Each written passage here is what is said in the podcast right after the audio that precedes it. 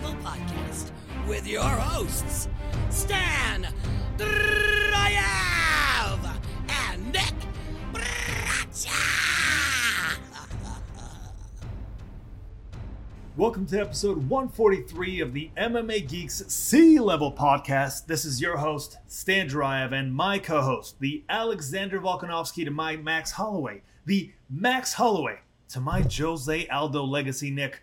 The the Jose Aldo to you are the Jose Aldo to my Frankie Edgar, the Frankie Edgar to my Gray Maynard, the Gray Maynard to my Rob Emerson. Okay, the- all right, all right, all right, all right, all right. That right. will do it. I feel like we could do an entire show going down the line like that. But Nick, it's good to be here with you. We're going to break down UFC 276, Volkanovski versus Holloway in the headliner, and then the co-headliner, a pretty big fight in itself, Israel Adesanya versus Jared Cannonier. Stop me if I got anything wrong.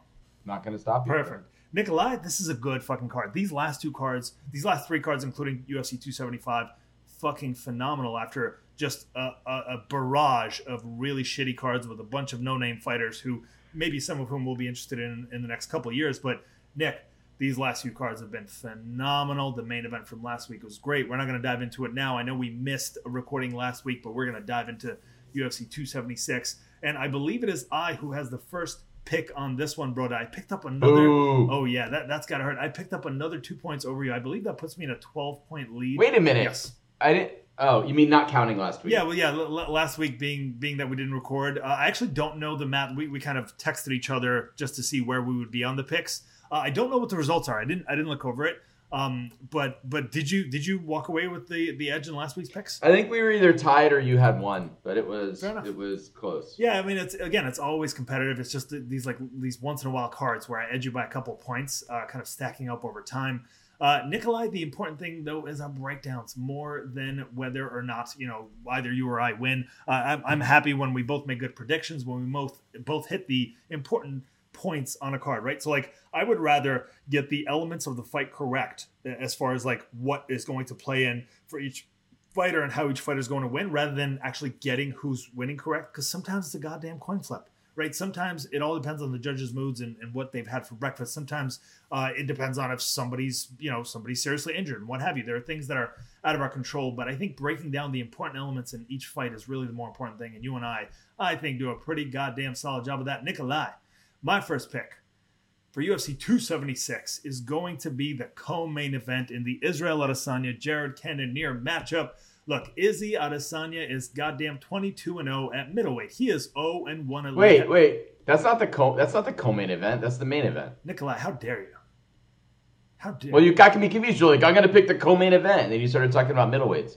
Remember, they always do it by weight class. Well, it's a mistake The highest we, weight we've class. got we've got literally Max Holloway and Alexander Volkanovski, two of the greatest fighters no, I agree. That's a that's a of MMA. that's a yeah. They're two of the best pound for pound, two of the top five or six best pound for pound fighters on the planet. They should be in the main event, Nick. I will not acknowledge the UFC's order. I'm going to assume that they are the main event. I'm going to assume the pay per view is named after those two guys, and I am picking from the co-main mm-hmm. event between Israel Adesanya and Jared Cannonier.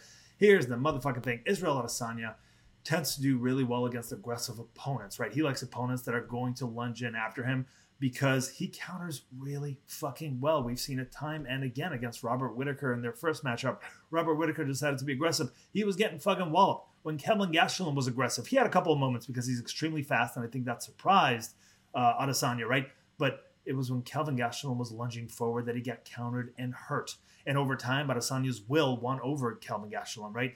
Uh, Yoel Romero was super timid. Nothing happened. That tends to be the case with Israel Adesanya. If you're not aggressive, all he's going to do is throw jabs and leg kicks. We know this. We saw it uh, in, believe it or not, the Paulo Costa fight was an example of that, except with Paulo Costa, once he decided to break out and be aggressive uh, for the first time in that fight, is when he got knocked out, essentially. Not a whole lot happened until then, except for some body and leg kicks. So, again, Adesanya does well against an aggressive opponent. Jared Cannonier is fairly aggressive. I do think he's going to temper himself more in this matchup. I think that Jared Cannonier has some edges, right? He's got way more power in his hands and his kicks. He's got the endurance, he's got the athleticism, right? We've seen him go five rounds and still put his foot to the pedal in the very last moments of that fifth round. And that is impressive. That is an important thing going into your first title fight. Um, and this is the case for him coming down a couple of divisions over the course of his UFC career. Uh, got you know like it's interesting. You you'd hope that a guy challenging for the title has a serious streak. The guy's only on a two fight winning streak, but his loss was to Robert Whitaker in a fight where he ended up doing okay against Whitaker very late in that matchup. Um, that was a three round fight, it wasn't a five rounder, and that could have made it a little bit more interesting. But I think that Robert Whitaker probably edged Adesanya out in their last matchup. I think he landed the cleaner shots. I think that he got takedowns. And granted, let's say we're not factoring in much of the control, unless the striking was even. The striking was goddamn even in that one, Nick. If anything, Robert Whitaker had the slightest of edges. Marvin Vettori, you know, not the best style matchup as we saw against Izzy so far, right? But Jared Cannonier is going to be aggressive. He's going to give him counter opportunities. The thing is that if Jared lands, he can absolutely hurt Adesanya. Um, and that's where Adesanya's got to be particularly careful. Also, Jared Cannonier happens to be physically extremely strong. He's going to be going for takedowns, as we saw uh, work uh, against Izzy when he fought Jan Blachowicz, right? At least in the second half of that fight, he got takedowns, and that's what edged him to fight.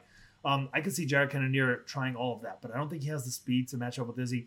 He doesn't have the just a clean technique to match up with Izzy. We've seen Jared a step behind Robert Whitaker in the majority of their three round fight, right? Izzy is going to stay, stay a step ahead. Izzy and and Whitaker to me are 1A and 1B at 185 pounds. Genuinely, interchangeably, the two best fighters in that division. And as we saw with Cannonier, he is about a, a, level below that. Maybe not much more than a level, but a level. If Derek Brunson, granted the best version of him, dominated you for about a round uh, early on, whereas Adesanya and Whitaker kind of ran through that guy, right? Granted, a different version of him. Uh, I just feel like there's levels to this game, and Jared Cannonier – despite his whopping two fight winning streak, despite you know, despite his power, despite his athleticism, despite the fact that he's mentally very strong, I got to favor Izzy in this one. There's a chance that Cannonier lands a bomb. There's a chance that he rides out around from top position. Um, I don't know that his control and expertise on the ground are really, really good enough to really keep uh, Adesanya there if Whitaker wasn't able to keep him down. I've got Israel Adesanya in all likelihood by decision. I think Jared is a really, uh, really durable guy. The only thing is that We've seen that Izzy has a lot of power on the counter, and if Jared Cannonier is going to be very aggressive, he's gonna get finished. If he is, but he's also given himself the maximum chance to win this fight if he's aggressive. So it's kind of a catch twenty two. If he's very timid, he's going to get outpointed, and and it's going to look like they're far apart. Yeah, I I mean I'm with you. I think I think it's about a fifty percent chance of of either one of those at bat like poor innings for Cannonier. I think the worst case is this looks like some variation of Forrest Griffin Anderson Silva. I think best case, it's a it's you know Cannonier kind of can't get a hold of him and, and eats a lot of shots and gets frustrated over over five rounds. So you kind of buy into the Izzy storyline of of him being able to just embarrass uh, Cannonier in this matchup. I I don't think Cannonier. I think Cannonier is pretty athletic, I guess, and he's he's very very strong. I don't think he's a very good technical wrestler, and not as good as the technical wrestlers that have at middleweight who have struggled to take Izzy down. Yeah. Um, so I mean, Jan Blachowicz is a big, big dude. Um, is going to be pretty big also, but I just, I, I, I think Izzy's speed. I think Izzy's speed. You know, Whitaker has trouble. You know, can have has had trouble hanging with Izzy. He had to be so disciplined in that second fight, and he still got dropped a bunch in the uh, in the first round. Like, did he wait? Did he? Yeah. In the first fight, you're saying, right? In the second fight, he got dropped at the end of the first round. Also, I don't know if I realize. I don't know if I remember. It. I didn't rewatch it for this one, but go on. It might have been in the second round, but he definitely got dropped. Mm-hmm. But he got up. Um, yeah, I just think is very, very hittable, and Izzy's really good at hitting. So yeah. no, I, I, get that. And by the way, I'm looking at the stats. You're absolutely right. Uh, Izzy did uh, did hurt him. I do I do recall it now that I'm looking at the stats. He did hurt him in that first round. Yeah, I, I think we're on the same page here. I mean, is he too big of a favorite? Possibly. I would look for I would look for some angles if you're trying to bet this fight. You can obviously include Izzy in a parlay, and and I think there's. Uh, you know, I think there's reason to. Like, despite the super high odds, if you add them into a parlay of two fighters that you're already confident in, it's not a bad kind of risk to take. But I mean, yeah. If Can- if Cannonier had Whitaker cardio and Brunson wrestling, I would yeah. probably be I would probably be like you know this is close. Yeah, no, I. But he doesn't. Uh, he's not fair, as good. He's not. He's not as good at either of those. I do think his cardio. It's high, uh, I, I I don't know if it's high level enough, but over five rounds. And and I will say quickly, Israel Adesanya plus two hundred by decision at Betway. That might be something worth considering. Like if you're going to place a single bet on this fight and you don't want to, you know, you don't want that kind of chalk of minus four ten. Like you got to spend four. What's that? What's that Adesanya to fi- What's that Adesanya to finish? Uh, just Adesanya to finish. Period. Let me see. I don't. Adesanya decision. Oh wait, hold on. Did I get that wrong? Oh, you know what? That was Adesanya by unanimous decision. If he's winning this fight, it's going to be by unanimous. So I would throw it for that plus two hundred line by unanimous decision. Adesanya is just by decision. It's about plus one twenty five in more uh, Okay. sports books. Izzy by finish is around 140, 150. Um, I, either of those are, are possibilities. I just feel like you have better value at Izzy uh, by unanimous decision, unless they're both just standing there and having a kind of a Yoel Romero kind of fight. It's it shouldn't be super close if it goes to the scorecards. I don't think. Um, my first pick, I'm gonna go uh, with the veteran who's. Here's the thing, like I had picked Cerrone against Joe Lauzon, um, but Jim Miller. Uh, I think Jim Miller's looked a lot better than either of these guys in the um, over the last over the last couple years. I think Miller is a bit more durable. I think he's um, I think he's got a better gas tank. I think he's dangerous to a guy like Cerrone, who's got a vulnerable liver, a vulnerable chin, and can be submitted. That Miller uh, has the potential to finish the fight anywhere. I don't think Donald Cerrone can submit at this day in the a- day and age cannot submit Jim Miller. Um, I think Jim Miller is still really hard to KO. I just think there's I think our, our Jersey fighter has more durability at this point. So I I find it hard to see Cerrone also cutting weight for the second time in a month and looking really gaunt last time. Uh, you know, having a having what it takes to pick up uh, pick up the victory over Whippany's uh, favorite son.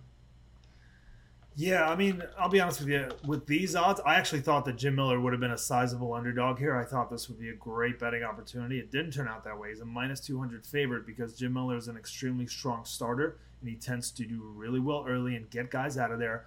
Um, but then his second and third rounds are terrible, right? He's got. Um, I wouldn't go that far, but I mean, it's it's pretty. You look at his record. You tell me the last time he's won a fight that went past the first round. Like we're talking about, like like when you were year. in your 30s. What really? no, Did he recently win yeah, he, no, he knocked out a guy in the second round. Oh no, that no. To, you're right. You're right. He did recently. He did recently get a finish in the second round um, against. Hold on, I'm looking Two of them record. against Eric, uh, two second round knockouts You- You're right. Against was, Eric Gonzalez a- and Nicholas both, Moda. both a couple of minutes within that second round, and that's fair. Um, and that's the thing is that he's a finisher for the first little while. I do think if this fight starts the second round, it's probably going to be Cerrone um, by shellacking. Very, very well could be another head kick knockout for Cerrone in this one. I just think plus 170 odds on Cerrone, especially after you were confident in him in a pretty similar style matchup. You know, uh, a couple of weeks ago. Um, I, I just feel like I just feel like he has a higher chance of winning than plus 170. So that might be worth the rider on you, who's a little bit behind. But I listen, if you feel like Jim Miller's a safe bet, this was confidence wise in my last three or four picks. Um, I'm giving the edge to Jim Miller too. But if I was picking this fight, I'd probably take Cerrone for two points. Uh, so that that is a. By the way, really really surprised that you're this confident in this pick, but he has been looking good against like entry level UFC fighters. To be fair, I mean, Uh, not, there's not a lot. There's not a, there aren't a ton of fights on here that I think have like super obvious winners. Uh, there's there's this next one for me that I think is very likely uh, in the Uriah Hall Andre Muniz matchup. Andre Muniz is not a very technical stand-up fighter, but he hits fucking hard. He's got heavy hands. More importantly, he's got serviceable wrestling at least, and it's quickly improving. And he's got elite Brazilian Jiu-Jitsu, the kind of Brazilian Jiu-Jitsu that will let him submit just about any opponent at the UFC level. Honestly, he could submit most opponents in the grappling level. Probably 98% of the guys out there anywhere near his weight class. The guy is a really, really dangerous grappler. And as much as Uriah Hall is dangerous standing, his low output, even when they're standing, Andre Muniz will have the opportunity, right? Uh, Uriah Hall's got a bunch of miles on him. He's taken a bunch of damage. He's been knocked down and knocked out uh, a handful of times. Andre Muniz has power in his hands, right? So there's multiple avenues here, but I don't see much of a reason why Andre can't uh, pile him against the fence. And if he can't get a clean takedown, why he can't just take his back from there. And then he's in that dominant position. He's brilliant at getting the armbar from that position. Even if his opponent's standing, he manages to slip that armbar uh, the way that he did against Jacare. That was absolutely incredible. So I've got Andre Muniz here, who it's funny. Um, earlier in his UFC career, I, I don't know if it was, con- I think it was his contender series matchup where he faced the low, lowest level guy he was to face in the next few years. Ended up going to decision with uh, with um, sorry Antonio Arroyo. Right, it was actually at UFC on ESPN uh, 22. ended up going to unanimous decision with him, and then Arroyo like couldn't get a win in the UFC. And this guy goes on to just completely smoke Eryk Anders, Jacare Souza, and Bartosz Fabinski back when Bartosz Fabinski was still like well respected and was on a streak. So really impressed by Andre Muniz. I think he's an elite level grappler, and, and the moment he takes Uriah Hall's back, this should be his fight. Uriah has the experience, right? If it goes deep into a fight, if he can tag him early, like he has the skill to potentially win this if he can avoid takedowns. I'm just not confident that he can do that, especially at this point in his career. I think he's mentally not all that strong, and you can tell by the way, you know, like usually talks from a pretty negative place when it comes to opposition, uh, future opposition or prospective opponents.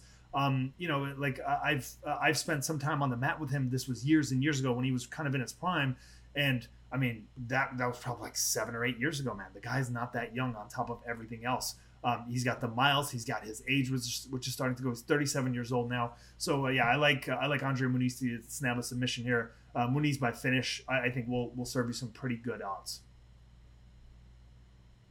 Yeah, I mean, I tend to agree. I'm just I maybe I like Hall a little bit more than you do, and I'd like to see Muniz against. You know, this is a test for him. This is against some you know better.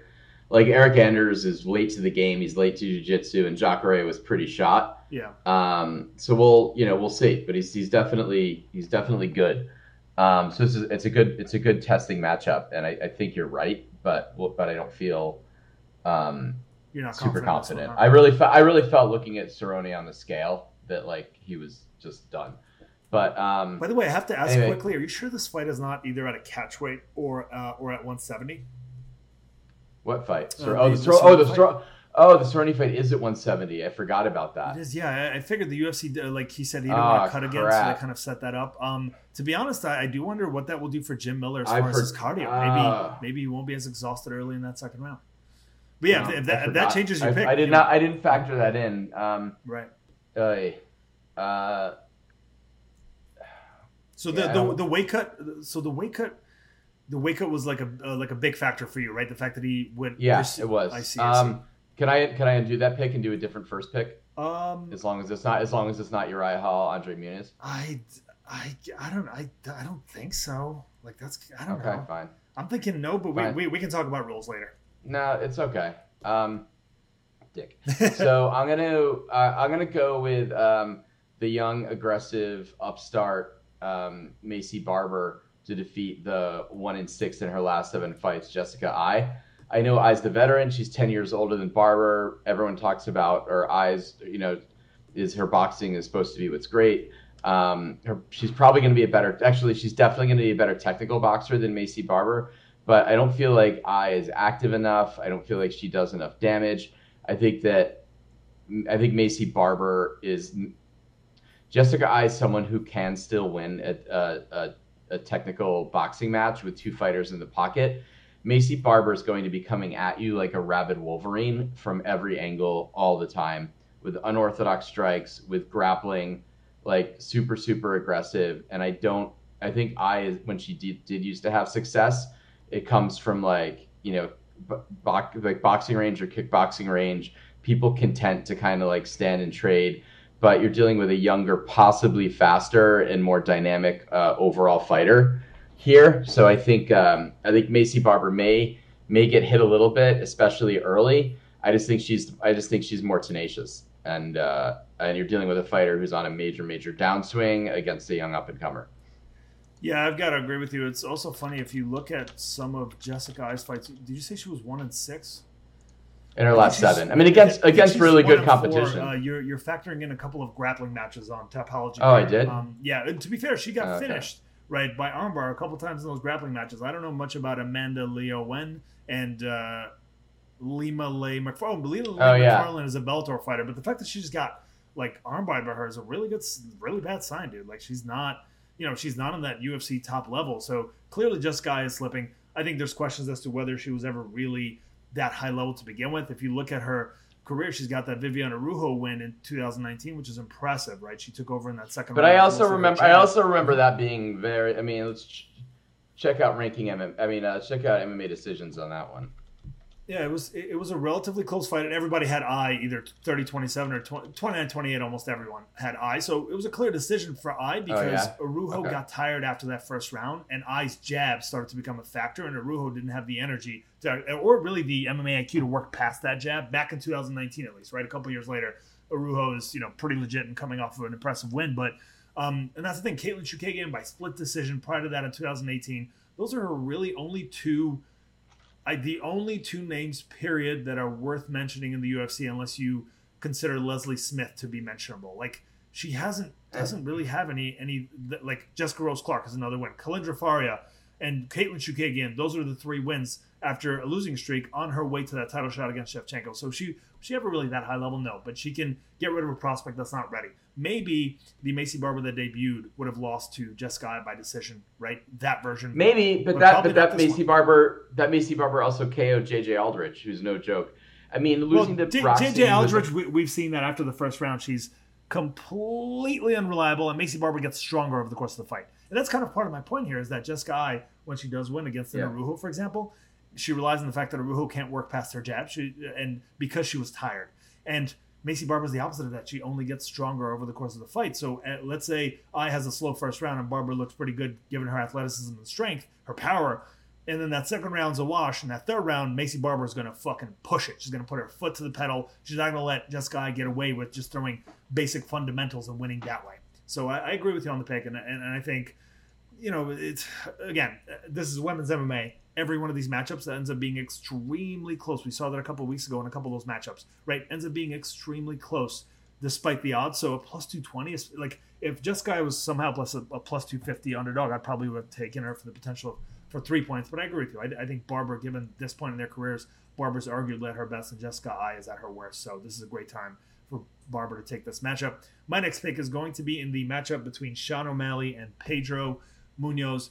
It's Oh man, I'm sure I'm sure that would have been your next one. Uh, here's the thing about this one, right? We have fuck, dude. Sorry, man. Mm. Sorry, man. You shouldn't have picked freaking Jim Miller over Donald Cerrone first. I don't know what to tell you. Um, the the Munhoz O'Malley matchup, right? Like we've got. It's interesting, given the crazy odds discrepancy. Like Pedro Munhoz is worth three points if one of us picks him. So that's not something I would not consider. But you have to look at the results, despite the fact that Sean O'Malley has that one loss to the one high level fighter in Chito Vera that he's ever fought, right? Besides the fact that I mean, it was a pretty bad loss. Yeah, he got calf kicked and and he fell to his back, but he got knocked out from ground and pound from top position by Chito Vera. So it's not like you know there's a there, there's some concern about a chin. Like Chito Vera doesn't really finish guys from the top in the first round almost ever. And if your ankle's hurt, shouldn't prevent you from defending ground and pound off your back, right? Let's say that because your ankle was hurt, it did prevent you from defending. That shows a lack of composure, and that's concerning about O'Malley, who's really used to being super super in control. He gets uncomfortable when his opponent's able to just work through his shit and keep coming, uh, like Kris Moutinho did, right? Um, granted, he finished him in that third round and maybe ruined him as far as the damage that he put on Kris, who's a former 125er. The fact is that he pressured him and he showed the openings that would work for a proper pressure fighter. Raulian Paiva was not able to take advantage of that, unfortunately. Wasn't quite durable enough. And I do think, like, if he had made it past that first round, he had odds of doing okay in that fight. And unfortunately, maybe Paiva's uh, Paiva's chin may have been affected to an extent because he's been buzzed a couple times since then. But um, I, I just feel like the answer for Pedro Munhoz is pressure and calf kicks, and those are two things that he has shown the ability to do really well. The problem is over the last few years, and he's on this really bad streak now. He's one and four in his last five fights. Granted, should be two Well, and two. not really. Yeah, Yeah, he should be two and two with that Frankie Edgar split decision loss, right? Um, to be fair, and Jose Aldo, he you know he wasn't absolutely horrid against Jose Aldo, just looked incredible. He hurt Dominick Cruz, I believe, in that second round as Dominick Cruz was doing one of his fadeaway leans, and Pedro Munhoz had the uh, kind of wherewithal to land that left hook counter.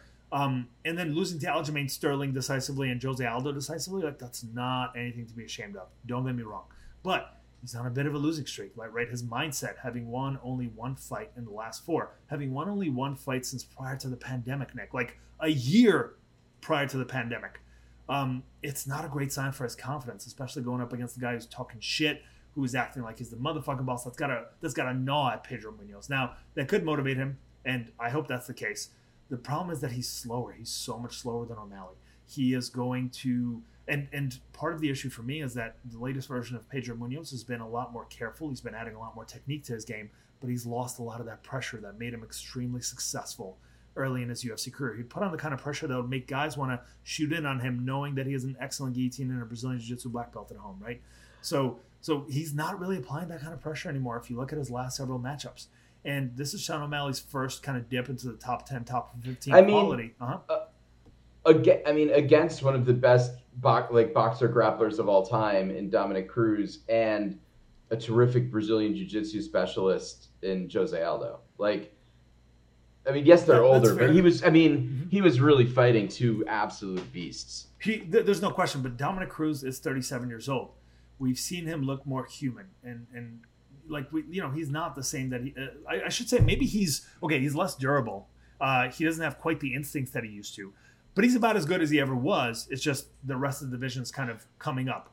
I don't know, and getting better. I mean, I don't know that Pedro Munhoz. Yeah, I don't think he's less durable. I think he's slower, so he's getting hit more. Yeah, and uh, maybe maybe you're right. Maybe he would have gotten uh, hurt as many times earlier in his career, but the age has got to be a factor at 37, right? He's getting he's getting knocked down more often uh, now than he did earlier in his career. It makes perfect sense. Um, and so, to Pedro Munhoz's credit, like that was a solid left hook. Dude's got power, right? He can hurt uh, this man if if he can get into the right position to.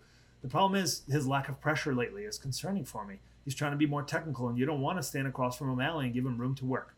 If he applies heavy, heavy, heavy pressure, if he uh, is moving his head consistently, because O'Malley's going to throw those straight, extremely fast straight shots at all times at him. If he can close the distance to the point where O'Malley's counter right, uh, where O'Malley's left hook, where O'Malley's uppercuts, where O'Malley's flying knee are less of a factor, although the flying knee, obviously, uh, Pedro Munhoz's got to be particularly careful uh, of when he's waiting in. Um, I, he can do it. He can win this fight. I just don't know that I can rely on him to do that. This version of him that's one and four uh, in his last five. This version of him that whose confidence is suffering. This version of him that again is trying to be more technical, therefore is pressuring less. So is taking away the biggest part of his game that's been a success. Um, I usually like the kind of um, development that happens in American Top Team for fighters. I don't love this development for Pedro Munhoz. I think the old version of Pedro Munhoz has a higher chance against Sean O'Malley. Sean O'Malley's going to have the power to hurt him. Sean O'Malley has the youth. He's, he's got a huge size and reach advantage. Um, again, Pedro Munhoz has the skill to win this fight. I don't know that I can rely on him to do that, so I've got O'Malley. Um, I'm. I mean, I was going to pick Munhoz, but everything you you're saying for, makes you were picking Munhoz for- for, two points. I see. for three. Yeah, for three points. Oh, is he a plus two? You're right. He's a plus two fifty. You know what? Uh, I believe so. Let, let me watch a little more tape. Maybe I'll change the pick on this one uh, before the event. Three points is a fucking. That's a different dynamic, man. Three points is worth taking on. So- Uh, yeah, he's, he's up to plus two. He's up to plus two seventy in some areas. Wow. Okay. Good to know. Um, Good to know. Definitely something. so- definitely something to consider for me. A, a three pointer. But again, all else being the same, I have to give the edge to Sean O'Malley, even if I do change my pick for to Pedro. You know, given the three point advantage that it could bring. What you got Okay. next? Or uh, you, Uh, you, so you think Pedro Munhoz, like all else being the same, do you still edge Pedro Munhoz, or it's only because No. of the points? No, my heart, my heart does, but my brain, my brain thinks that covering the distance is going to be hard. But if he can, if he can land his own calf kicks early, and he's got power, like he's no O'Malley's hittable. That kid with the green hair, you know, was hitting O'Malley. Yeah, Moutinho. Like, um, uh, Uh, you know, Pe- Pedro Munhoz has the ability, has a good chin and the ability to demand Sean O'Malley's respect. So, like, he's not going to roll over for this kid. And he, despite the losing streak, it's a losing streak against the best. Um, so we're, we're going to find out how good. This is a fight where we're going to really find out if Sean O'Malley's a top ten fighter or not. That's what this is. That's that's exactly Um, what this is. His first his first true so- test since since the one that he and it's the easy and it's the easy frankly it's the easiest way into the top 10 probably but I, will still respect it it still would be a good victory Yeah, and again, Um, we, we've seen Sean O'Malley's legs get kicked out from under him. We've seen his legs react really badly to any kind of damage. Right, like like I have students uh, who who who tend to like have lower leg injuries. Like they're just more likely to have those kinds of injuries. Sean Yeah. O'Malley might be that kind of guy. And if Pedro Munhoz lands a killer calf kick early in the fight and it affects O'Malley, Pedro Munoz can probably uh, take advantage of the same thing that Chito Vera did. um, i also think that i think munhoz is also probably going to be physically stronger and i'm not convinced that sean o'malley has good jiu-jitsu defense and can stop the choke so we'll see um, That's a good point. I, I'm uh, I'm gonna take Alex Pereira over Sean Strickland next. Um, listen, I think Sean Strickland's done a good job building himself up. He's a terrific boxer. Um, I think he's got less power than than Michael Bisping, who used to get dinged for his power, which I didn't think was totally fair. And Alex Pereira is huge. I mean, both of these guys are pretty big, but um, Does Strickland used to fight at light at light heavy at light heavyweight or welterweight? I I'm believe he used to right fight now. at welterweight. Yeah, yeah. So he's fighting a guy who could definitely would look normal walking among among light heavyweights, who's an insane striker, and I don't think Sean Strickland's going to have the grappling to change the fight. And if it goes to the clinch, well, Alex Pereira's got knees and elbows all day for you. I think this is one of those cases where, like, the same way Chito Vera at 135 hurts you every time he touches you, like everything's painful. Like not just like regular painful, but like, oh, this is damage. He touches you and damage happens. I believe that, and it's Sean Strickland does not cause dim- damage. He he hurts you and slows you down incrementally. Alex Pereira damages you when he touches you, and I think he's going to touch Sean Strickland and and damage him. I think this could be fight of the night, but I expect Sean Strickland to be wearing it by the end of the fight. Um, I I think I just think Pereira is a beast, and this isn't a you know they're not giving him. I think a Marvin Vettori is a much tougher matchup. Um, uh, a, you know, a bigger, stronger guy who couldn't possibly make welterweight, uh, who's got good takedowns. That's you know, um, but I, they want the Pehe, Pehe Izzy fight probably next if he wins this. So it makes sense from a booking perspective. It's giving Strickland a bit more shine. It's his moment, but I'm taking Alex Pereira here to, to win a, a pr- maybe not get the finish because Strickland's pretty durable, but either finish, uh, you know, probably either 30-27 or a TKO. Um, I'm going with the man Alex Pereira to to uh, carve his path um, to an Izzy rematch. So we got to see Covington get knocked out and his jaw broken by the champ. We got to see Tony Kelley get knocked out by Adrian Yanez just a couple weeks ago. All of that extremely satisfying. Would I be satisfied in seeing Alex Pereira absolutely wallop Sean Strickland? You damn motherfucking right I would. But having said that, Sean Strickland does have a serious edge in the ground game. He has the pathway to win this fight. I just, I'm not convinced. I, I think the athleticism, the power, I think are going to be big factors. Alex Pereira seems to be naturally just strong. You think Sean? Let me interrupt you, Brendan. Yeah. You mean Sean Strickland's wrestling, Sean Strickland's grappling, or both? Uh, well, on paper, both should be better than Alex Pereira's. Yeah. I, I would say his ground game is much better. His wrestling is better. The problem is that Alex Pereira, like he, you're right in that he's kind of light heavyweight sized. He has like what looks to be like I don't know four percent body fat, right? So he's carrying pure dense muscle that he has been refining and working on and exploding with and training for what 15 or 20 years, right? Like he is just a different level of athlete as far as just uh, again, like he seems like the kind of guy that you you touch his shoulder and it feels like stone. Um, when he hits you, it just feels like everything moves out of the way when he hits. Even when he when his opponent blocks, it seems like it just pushes his opponent's back. He just he's not terribly fast, right? He's not super technical. If you watch his matchups against Israel Adesanya, he was, you know, he was behind the entire fight. In that rematch, particular where he where he got the knockout, he was behind. And in this matchup, um, you know, the, the speed is gonna gonna go to Sean Strickland. The problem is Sean Strickland's gonna give him so much to counter, and Pereira is gonna counter. If Sean Strickland can get takedowns and keep him down there, I think Sean Strickland can get a submission.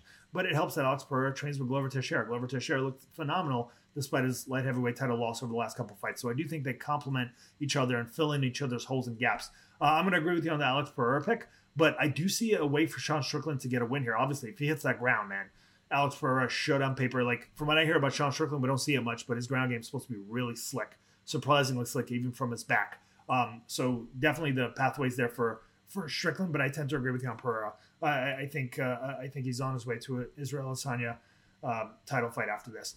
My next pick is going to be in the matchup between Alexander Volkanovski and Max Holloway because why not, Nikolai? The main motherfucking event. The first matchup, I thought that Alex Volkanovski did really well. He won the first three rounds pretty clearly, and then rounds four and five. To be fair, I thought Alex Volkanovski won round four of their first fight as well. Max Holloway came on really strong in the fifth round and won that round. So three to two, four to one for Alex Volkanovski in the first round, uh, first fight, excuse me. And a lot of that was because Volkanovski was patient, um, and he had the counters ready for Max's questions. Uh, He had the answers, I guess I should say, ready for Max's questions. When Max comes in with offense, Alexander Volkanovski would slip his head off the center line and go consistently with that cross hook, and it worked for him so goddamn much. It worked for him. It's kind of crazy that Max didn't truly scout that, right? Um, and then in the second fight, it it was basically first two rounds clearly for Max Holloway, last two rounds clearly for Volkanovski, and that third round decides that I gave the edge in the third round to Alex Volkanovski. Um, I, I felt that he made the adjustment. I think early on, Volkanovski was a lot more willing to uh, pressure and go first against Max in their second fight. And that was his mistake. Max had kind of the answers ready for Volk in this one, right? Max really did really very well in those first two rounds. Um, it, it just seemed like when Volk goes first, Max tends to land with his hands. When Volkanovski's at a distance, Max's kicks and kick feints worked pretty well. And it's kind of the same the other way. When Max goes first, Volkanovski would slip off, cross hook counter, and it worked more often than not. When they're at a distance, that step inside uh, inside low kick for Volkanovski is a super reliable technique that he's worked against everybody.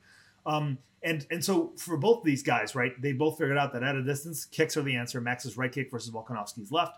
Um, when they're when the other guy's coming into the pocket, they realize that the slip two punch counter is the answer. For Volkanovski, was the cross hook, like I said. For Max Holloway, is the right uppercut, left hook uh, counter that worked for him, right? So a lot of the uh, a lot of this will be decided by the following: whoever is being more aggressive will lose this fight, unless they're being more aggressive with their kicks. I think that if Max is more aggressive with his right kick and Volkanovski is equally aggressive with his left, Max is going to do more damage, and it's going to look more like more damage. Volkanovski's inside step and kick doesn't look that damaging. It's a quick kind of pitter kick that keeps his opponent at a distance uh, whereas Max's kick has a little more range, even though Volkanovski has the reach advantage. Max has the longer legs. Max is the taller man. Um, here's the thing: at plus 160, uh, like all else being the same, I'm favoring Volkanovski. I think he is the best pound for pound fighter on planet Earth. And even if he loses this fight to Max Holloway, I still consider him top three pound for pound on the planet, right?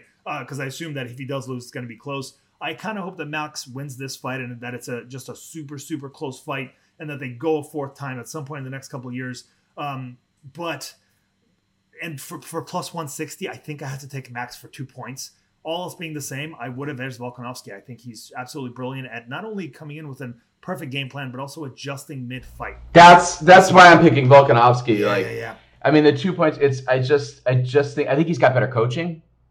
Um, I think those guys have got something really tight going on over there, um, and I I really really like Max, but we it's he his plans his plans B, C, and D are are just not as extensive, and he's not as quick at executing them. If he's in a if he's in a boxing, you know, if he's in boxing range, um, every, everything can be really good. I also didn't think for as great as he looked against against Calvin Kattar, I didn't think Max looked awesome against Yair Rodriguez. I didn't think he looked as good as he should have. I think it was it was the, the speed of Yair and the fact that it was a style matchup thing, really. I don't think it's that Yeah, Max was but- a step behind. I think it's that Yair surprised a lot of folks. And the style. Well, it's also that Max Max chose to fight the fight where Yair is strong. true. Which is where Max Well, is strong too, so it's kind of tricky. Even though Yeah, Max probably I don't know. Max, better Max. I, I, Max, Ma I think Max probably has better wrestling. I think Max probably has better jujitsu. yeah, I would agree with that. He chose he chose not to do those things. So that's I just I think that Max is sometimes a bit too much of a fighter. Like he's amazing, and he's done amazing things, and we love watching him. But Volkanovski is a, he's a fucking general in there. I don't disagree. Um, so I'm picking Volk, but emo- like I like both of these guys. It's one of those fights where you don't really want to see a loser. I, I Max know. also Max. I mean, I think I think Max is still younger than Volkanovski, but goddamn the miles. well, Volkanovski uh-huh. is sorry. Go on. Volkanovski's really just Volk's really good at at um at limiting damage. He's really good at rolling stuff. We we haven't really seen him buzzed very often. The closest and most danger we've seen him in has been submissions um against the most dangerous guy, and he got out. But his um you know, we've seen Max slurring his words. Like the Max has taken a lot of head strikes over the last 10 years. Um so it's it's it's just hard to to know um where you know where his durability and cognition really is. That, Yeah. That's all. I'll, that's all I gotta Yeah, say about I, that. I and agree I'm, with you. There's a there's a power difference. There's a strength difference in this one, I think. But um, I I think what's important for Max is to consistently keeps his kicks going at all times. He has the conditioning to do it. He doesn't want to box with Alexander Volkanovski. That's not where his success comes from, unless Volkanovski is waiting forward, in which case Max counters really well. But you don't want to start with Alex when it comes to the boxing game. You want to start with him on kicks. If you can land your outside kick, his inside kick's going to be a little bit harder to land if you can counter his inside kick with your outside kick, that'll work well too, especially since it looks a little flashier, a little stronger. So, yeah, look, um, I agree with you. I think Volkanovski is the best pound for, pound for pound fighter on all of planet Earth. I think Max Holloway just happens to be top five territory. And so, plus 160 uh, odds is the reason that I that I'm edging his way. But agreed, uh, Volkanovski is again he, probably is my favorite fighter, if not my top two or three. I, I think he's incredible. Uh, what is your next pick, brother? Gets real tough now. Um, yes, I'm gonna pick. Uh, I like both of these guys too, but I'm gonna go with Ruthless Robbie Lawler uh, to defeat Bryan Barberena. Like I think these guys are in similar stages, just because Barberena put on a lot of mileage quickly. But Lawler is Lawler's a superior boxer with more power. He's also probably the better wrestler. And Barberena is like his durability, his craftiness, and his unorthodox striking. Um, I don't know that he's got the pop to put Lawler down, and it's it's been law of diminishing returns for Barberena. And Lawler, I know it was against like a depleted Nick Diaz, but Lawler's output, if Lawler has output like that in the first round, and he's got and he still has mustard on his shots, Bryan Barberena is going to have a very hard time um, managing that, and then he'll be playing catch up. Uh, for he'll be playing catch up for the rest of uh, for the rest of the fight. So I see I see Lawler getting out ahead um, pretty quickly. I don't. I, I know Barberena is a really good wrestler. I don't know that he's going to be able to, you know, he's not going to be able to Colby Covington, uh, Robbie Lawler here. I don't think. Uh, um, I don't think he's got that explosiveness, that athleticism. I think he's he's like a little too beat up himself. And it's not, and you know, let's not forget where Lawler came from in, in Iowa. It's not like he doesn't, you know, he doesn't know his way around the wrestling floor. It's just that Colby Covington was a next generation athlete uh, you know, from that pedigree. So I think Lawler should, I think Lawler should be able to win a convincing victory or, or get a TKO here. Yeah, I, as much as I'd like to think that you're right, given the higher ceiling that Lawler has and all of that, I ended up edging ever so fucking slightly toward Barberena, and mostly because his output. And you mentioned Lawler's output in that last matchup, and so like, yeah, he put it out there. He was motivated for that Nick Diaz fight. I don't think he's motivated for a Bryan Barberena kind of matchup, right? If he was motivated for Colby Covington and Neil Magny, he's not going to be motivated in this one, especially at this late age. He's 40 years old. So for that reason, because Bryan Barberena has been more active, he's been facing, granted, young guys, right? Like uh, outside of obviously Matt Brown, with whom he had a fire fucking fight. Um, I, I feel like both of them at their best, Robbie Lawler whoops on him. But I don't know that Robbie Lawler's at his best. I don't know how motivated he is. I don't trust in his output enough, right? He might have bigger moments early, but later in the fight, as Bryan Barberena starts to put those numbers on him, Bryan Barberena, who lands like 5.61 strikes per minute, Lawler lands 3.73, and that 3.73 has been skewed big time up because of his last matchup against Nick Diaz, right? He got outstruck by a big margin by Neil Magny, by Colby Covington, uh, by Rafael Dos Anjos, and you know, Bryan Barberena is a high output fighter against a Robbie Lawler that is often low output. So for that reason, I disagree. But again, super close to this reason. Barberena, I feel like Barberena gets slowed down by power. Neil Magny's pitter patter. You like, might be right. That, that that might be fair, but that really relies on Robbie Lawler's throwing offense. And and if he does, again, he Robbie threw, he threw a, a lot of. Place, yeah. He th- I mean, the evidence I have is he threw a ton against Nick Diaz. That's true, but he was motivated for that one. He was a different human in that oh. fight than he was in literally multiple years. Like I would say, the well, last, but that was a, but that was his last fight.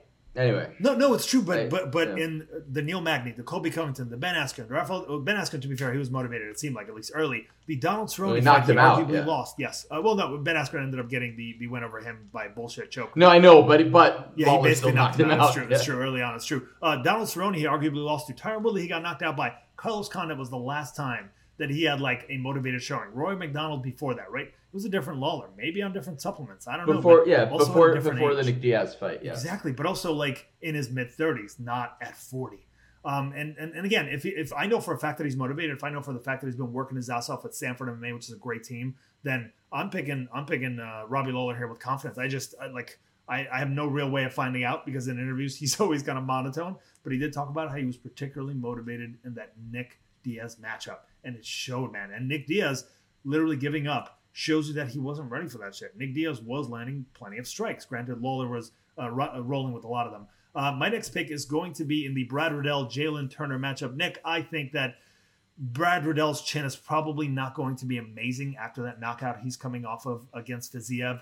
Uh, I think Jalen Turner is extremely fucking dangerous. He's going to be way faster. He's going to be way bigger. He's got uh, the better ground game, even though the wrestling may be more even, maybe even a slight edge to Brad Riddell. Um, and, and, I think he's got so much power in his hands versus Brad Riddell, who's kind of comes on strong over the course of the fight. Jalen Turner is a pretty strong starter, and I think that he can put potentially the kind of damage on Riddell to where Riddell uh, is not able to do the same shit later in a fight. Jalen Turner has extreme finishing potential absolutely everywhere, and I think this could be kind of part of his coming up party. Granted, he can be pressured effectively. He can be not. His chin can be tagged. We've seen it before. Um, I'm not sure that Brad Riddell has enough power early to really put a stamper on it. There's a chance that Jalen Turner looks good in the first round, which we often see against Riddell. He loses the first round, and then rounds two and three go the other way. Very possible because Brad Riddell, uh, you know, has a lot of good basics. He has a great team that he works with. He's motivated along with this team, but but realistically, uh, Jalen Turner is my pick in this one. Yeah, I mean, I listen. Brad Riddell's team is going to have a lot coming into it, but if Riddell's also been training Izzy, also been training with Volkanovski, like where you know where's he going to be? Um, we'll we'll see, but I think this is a real pick'em fight. I was having a tough time with that one. Yep. Um, moving on, I'm going to go with uh, I like the South African uh, uh, uh, God Dricus Du Plessis. Um, I know Brad Tavares is far is far from washed up, but and Duplessis has not been all that active. But let's just not forget how awesome, dynamic, and uh, explosive um, that he looked in his in his uh, his fight against against uh, Trevin Giles last year, in his fight against Markus Perez. He's a mean, you know, he's a mean, mean dude, and he hits. He's big, um, and he hits and he hits really, really hard. And Tavares has only fought a couple of times since he got like shellacked by Shab- uh, by Shahbazyan um, against you know a guy that's not in the UFC anymore, in Antonio Carlos Jr. And um, and then you know he, he sneaked out a win against Omari uh, uh, Akhmedov, who's like also not in the UFC anymore, right? Yeah, also not in the UFC. So like, I think that Tavares is could even though he's like a thick dude, I may, think he may look really undersized here, and I just remember like the kind of dynamic kickboxer that Shahbazyan showed up as and like lit up Tavares, and I think about Du Plessis' victories, and I can I see I see Tavares getting getting chin checked here. Yeah, um, there's a fair chance that you're right. Du Plessis just seems so nervous when he fights. He's a little kind of all over the place, especially defensively when his opponent is stepping in. He just like he's minding his defense. His arm is in the right place, but he just seems so nervous and out of position a lot of those times.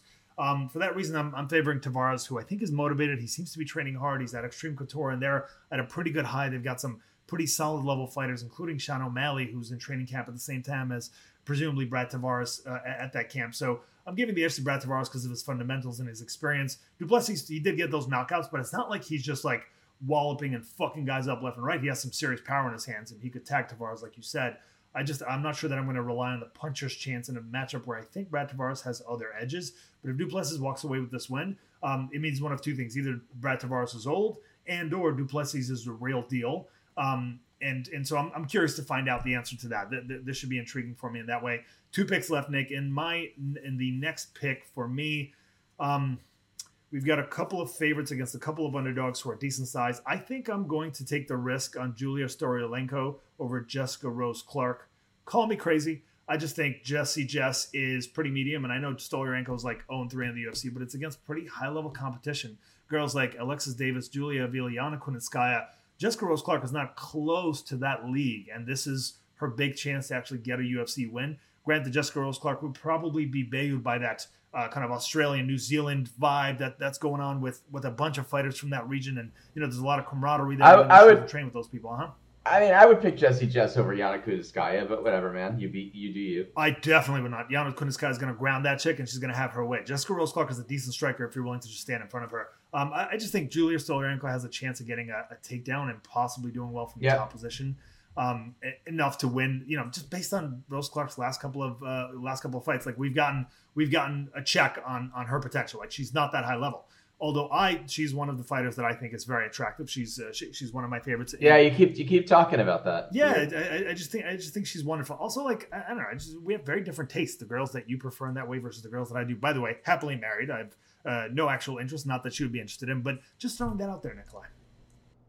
Tiffany Timebomb, it's my girl. Oh, that's right. Jinh Frey, my girl. Jinh Frey who got robbed, but whatever.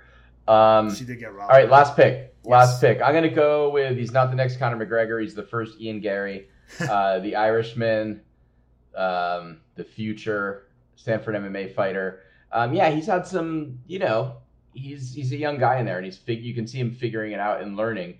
But so far, he's passed the test. He's got a tough one in the the super muscly uh, Californian Gabe Green, um, who's coming off. He's on a two fight win streak after losing losing to Dero Daniel Rodriguez. I think this is a tough one. I think this is one of those 20, it'll be a 29-28, you know, win for Garry, but he could certainly get hurt and caught here. It could be an exposed like Shahbazyan moment. I just don't think so. I think I think I think it's another good test for Garry. I like I like his length. I like his striking. I think he's got good composure, and it should be enough to get him, you know, through this challenge and his third his third win of the year. Um, yeah, I'm, I'm going to edge Ian Garry. I've, I've uh, second win of the year. I'm sorry. Um, right. Uh, I, have either faded him or, or I've contemplated fading him. I contemplated fading him in this one, given the odds with Gabe Green at plus 150. I think Gabe Green's pressure, his power, his, uh, his he's relentless. He's got great conditioning. I think he has a really good chance of winning this fight, honestly. But Ian Garry has shown that like he is able to make those growths and able to make some of those decisions against not complete fighters. And Gabe Green is kind of on that brink, man. He could just be complete. He might be worth a two pointer, but I'm going to edge slightly toward Ian Garry's potential over Gabe Green's kind of attributes in this one. Um, and, and I probably would have picked this fight ahead of that Jessica Rose Clark Julia Stolyarenko fight. I just thought more value at Stolyarenko uh, for two points. She is plus 150 and plus 160 in a, in a few of these sports books. Um, and and I just saw more value in that matchup.